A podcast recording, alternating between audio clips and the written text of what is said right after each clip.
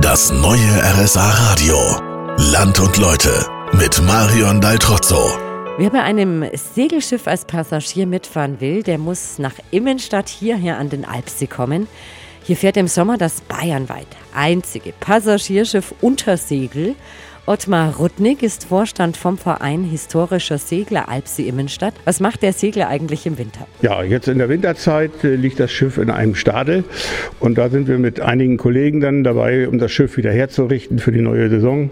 Von der Technik bis zu Holzarbeiten bis so endlich dann zum Lack und das Schiff kommt dann im Frühjahr wieder ins Wasser und dann kann der Fahrbetrieb wieder beginnen.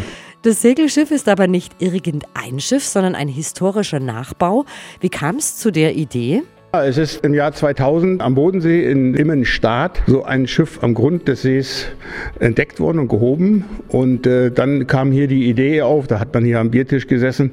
Und äh, was machen wir mit äh, unserem Hafenbecken, das neu entstanden ist? Dann hat man diese Idee aufgegriffen und hat gesagt, so wir bauen so ein Schiff und dann auch noch so ein Original nachgebaut. Im Grund äh, ist das genauso nachgebaut worden, nur man hat jetzt äh, ein paar technische Sachen wie diesen Elektromotor.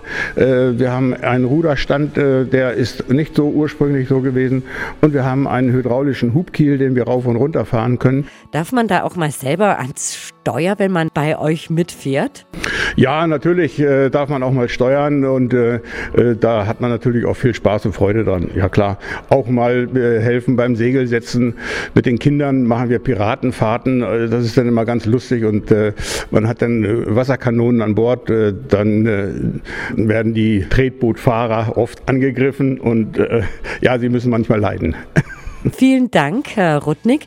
Ich fahre jetzt ins Städtle rüber. Da erklärt mir Brigitte Kuschel, warum es hier gerade besonders schöne Schaufenster zu bestaunen gibt.